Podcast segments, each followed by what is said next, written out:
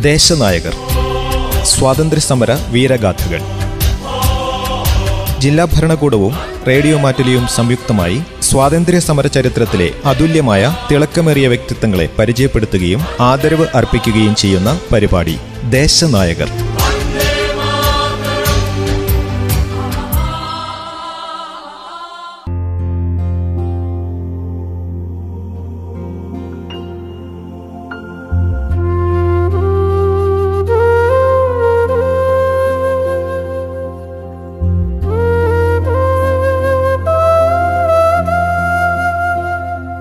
നമസ്കാരം. ദേശനായകരിൽ ഇന്ന് ലാല ലജ്പത് റായ്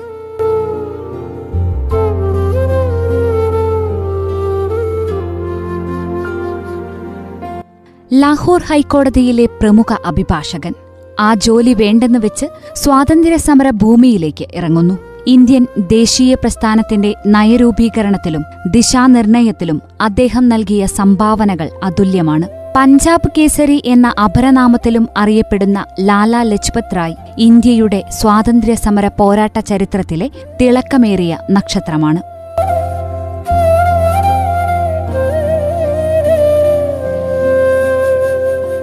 ആയിരത്തി എണ്ണൂറ്റി അറുപത്തിയഞ്ച് ജനുവരി ഇരുപത്തിയെട്ടിന് ബ്രിട്ടീഷ് ഇന്ത്യയിലെ പഞ്ചാബിലുള്ള ദുനിക്കെ എന്ന സ്ഥലത്താണ് ലാല ജനിച്ചത്.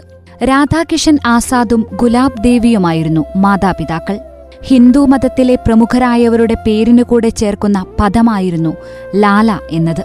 ഇപ്പോഴത്തെ ഹരിയാന സംസ്ഥാനത്തിലുള്ള രവാരി എന്ന സ്ഥലത്തുള്ള സ്കൂളിലായിരുന്നു ലാല ലജ്പത് റായിയുടെ പ്രാഥമിക വിദ്യാഭ്യാസം. ഈ പ്രദേശം മുമ്പ് പഞ്ചാബിലായിരുന്നു. ഈ സ്കൂളിലെ ഒരു ഉറുദു അധ്യാപകനായിരുന്നു അദ്ദേഹത്തിന്റെ പിതാവ് രാധാകിഷൻ. ആര്യ സമാജത്തിന്റെ ഒരു പ്രവർത്തകനായിരുന്നു ലാല. സമാജത്തിന്റെ മുഖപത്രമായിരുന്ന ആര്യ ഗസറ്റിന്റെ പത്രാധിപരും കൂടിയായിരുന്നു. ലാഹോറിൽ നിയമപഠനത്തിനു ശേഷമായിരുന്നു കോൺഗ്രസിൽ പ്രവർത്തകനായി ചേരുന്നത്. നിയമപഠന സമയത്തുതന്നെ ലാല ഹൻസ്രാജ് പണ്ഡിറ്റ് ഗുരുദത്ത് വിദ്യാർത്ഥി തുടങ്ങിയ ഭാവി സ്വാതന്ത്ര്യ പ്രവർത്തകരുമായി അടുത്ത ബന്ധം പുലർത്തിയിരുന്നു. ഇന്ത്യൻ സ്വാതന്ത്ര്യത്തിനു വേണ്ടി നടന്ന പ്രക്ഷോഭങ്ങളിൽ പഞ്ചാബിൽ നിന്നുമുള്ള മുന്നേറ്റങ്ങളെ നയിച്ചിരുന്നത് ലാല ആയിരുന്നു. ആയിരത്തി തൊള്ളായിരത്തിയേഴ് മെയ്യിൽ ബ്രിട്ടീഷുകാർ അദ്ദേഹത്തെ വിചാരണ കൂടാതെ ബർമ്മയിലേക്ക് നാടുകടത്തി. റായ്ക്കെതിരെ തെളിവുകളില്ലെന്ന് പറഞ്ഞ് വൈസ്രോയി ആയിരുന്ന മിൻഡോ പ്രഭു അദ്ദേഹത്തെ പഞ്ചാബിലേക്ക് തിരിച്ചുവരാൻ അനുവദിച്ചു. ബിപിൻ ചന്ദ്രപാൽ ലാല ലജ്പത് റായ് ബാലഗംഗാധര തിലകൻ ഈ മൂന്നുപേരും കോൺഗ്രസിലെ തീവ്ര ഇടതുപക്ഷമായി അറിയപ്പെട്ടു. ഗോപാലകൃഷ്ണ ഗോഖലയുടെ നേതൃത്വത്തിനെതിരെ ശബ്ദമുയർത്തി കോൺഗ്രസിന്റെ പ്രവർത്തനങ്ങൾക്ക് പുതിയ പാത വെട്ടിത്തുറക്കുവാൻ ശ്രമിക്കുകയായിരുന്നു ഈ മൂന്നുപേരും. അരവിന്ദ ഘോഷ് സുരേന്ദ്രനാഥ ബാനർജി ബിപിൻ ചന്ദ്രപാൽ എന്നിവരോടൊപ്പം റായ് ബംഗാൾ വിഭജനത്തിനെതിരെ ശക്തമായി പ്രതിഷേധിച്ചു. ഇന്ത്യയുടെ സ്വാതന്ത്ര്യത്തിന് വിദേശ ഇന്ത്യക്കാരുടെ പിന്തുണ അത്യന്താപേക്ഷിതമാണെന്ന് മനസ്സിലാക്കിയ റായ് വിദേശ രാജ്യങ്ങൾ സന്ദർശിച്ച് പ്രവാസികളായ ഇന്ത്യക്കാരെ ദേശീയ പ്രസ്ഥാനത്തിലേക്ക് ആകർഷിക്കാൻ ശ്രമമാരംഭിച്ചു. ഈ ഒരു ലക്ഷ്യവുമായി റായ് ആയിരത്തി തൊള്ളായിരത്തി പതിനാല് ഏപ്രിലിൽ ബ്രിട്ടൻ സന്ദർശിച്ചു. എന്നാൽ ഒന്നാം ലോകമഹായുദ്ധം പൊട്ടിപ്പുറപ്പെട്ടതിനെ തുടർന്ന് അദ്ദേഹത്തിന് ഇന്ത്യയിലേക്ക് തിരികെ വരാൻ കഴിഞ്ഞില്ല. റായ് ഇന്ത്യയിലേക്ക് തിരികെ വരാനുള്ള ശ്രമമുപേക്ഷിച്ച് അമേരിക്കയിലേക്ക് യാത്ര തിരിച്ചു.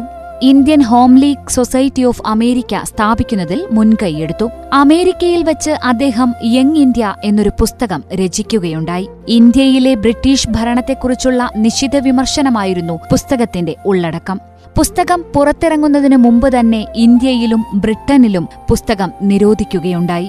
ആയിരത്തി തൊള്ളായിരത്തി ഇരുപതിൽ ഒന്നാം ലോകമഹായുദ്ധം അവസാനിച്ചതിനു ശേഷമാണ് റായ് ഇന്ത്യയിലേക്ക് തിരികെ വന്നത്. ജാലിയൻ വാലാബാഗ് കൂട്ടക്കൊലയ്ക്കെതിരെ നടന്ന സമരങ്ങളിലും നിസ്സഹകരണ പ്രസ്ഥാനത്തെ പഞ്ചാബിൽ ശക്തിപ്പെടുത്തുന്നതിലും മുമ്പിൽ നിന്നത് റായ്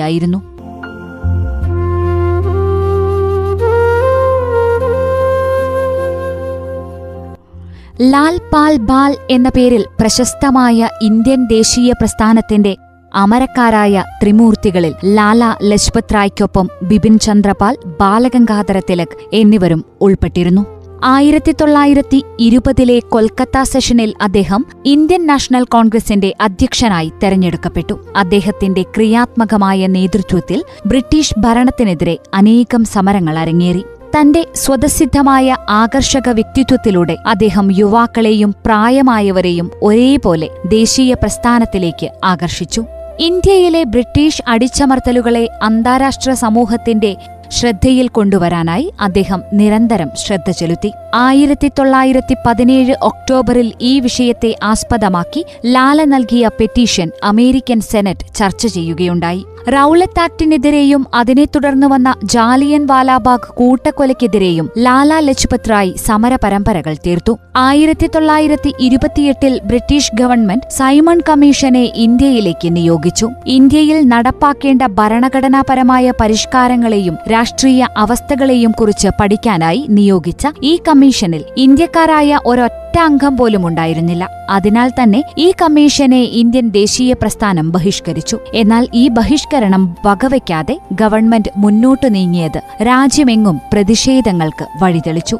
ആയിരത്തി തൊള്ളായിരത്തി ഇരുപത്തിയെട്ട് ഒക്ടോബർ മുപ്പതിന് സൈമൺ ഗോബാക്ക് മുദ്രാവാക്യം മുഴക്കി തീർത്തും സമാധാനപരമായി പ്രതിഷേധിച്ച ലാലാ ലജ്പത് റായിയുടെ നേതൃത്വത്തിലുള്ള ജാഥയ്ക്കു നേരെ ബ്രിട്ടീഷ് സേന അതിക്രൂരമായ അക്രമം അഴിച്ചുവിട്ടു. അന്നത്തെ ലാത്തിച്ചാർജിൽ ലാലയ്ക്ക് മാരകമായി പരിക്കേറ്റു. ആയിരത്തി തൊള്ളായിരത്തി ഇരുപത്തിയെട്ട് നവംബർ പതിനേഴിന് ആ പരിക്കുകളുടെ അനന്തരഫലമായി അദ്ദേഹം നിര്യാതനായി. എന്റെ ശരീരം ഏറ്റുവാങ്ങിയ മർദ്ദനങ്ങൾ അധിനിവേശ ഭരണകൂടത്തിന്റെ ശവമഞ്ചത്തിലെ അവസാന ആണികളായിരിക്കട്ടെ എന്ന അദ്ദേഹത്തിന്റെ വാക്കുകൾക്ക് ഇന്ത്യൻ സ്വാതന്ത്ര്യ സമരത്തെ ആയിരത്തി തൊള്ളായിരത്തി നാൽപ്പത്തിയേഴ് ഓഗസ്റ്റ് പതിനഞ്ചിലെ സ്വാതന്ത്ര്യ പുലരിയോളവും നയിക്കാനുള്ള കരുത്തുണ്ടായിരുന്നു.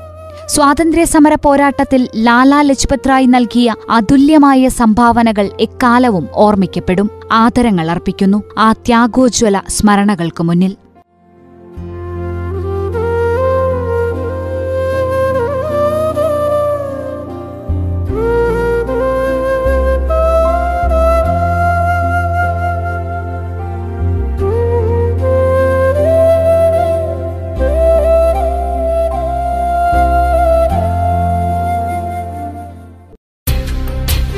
ദേശനായകർ.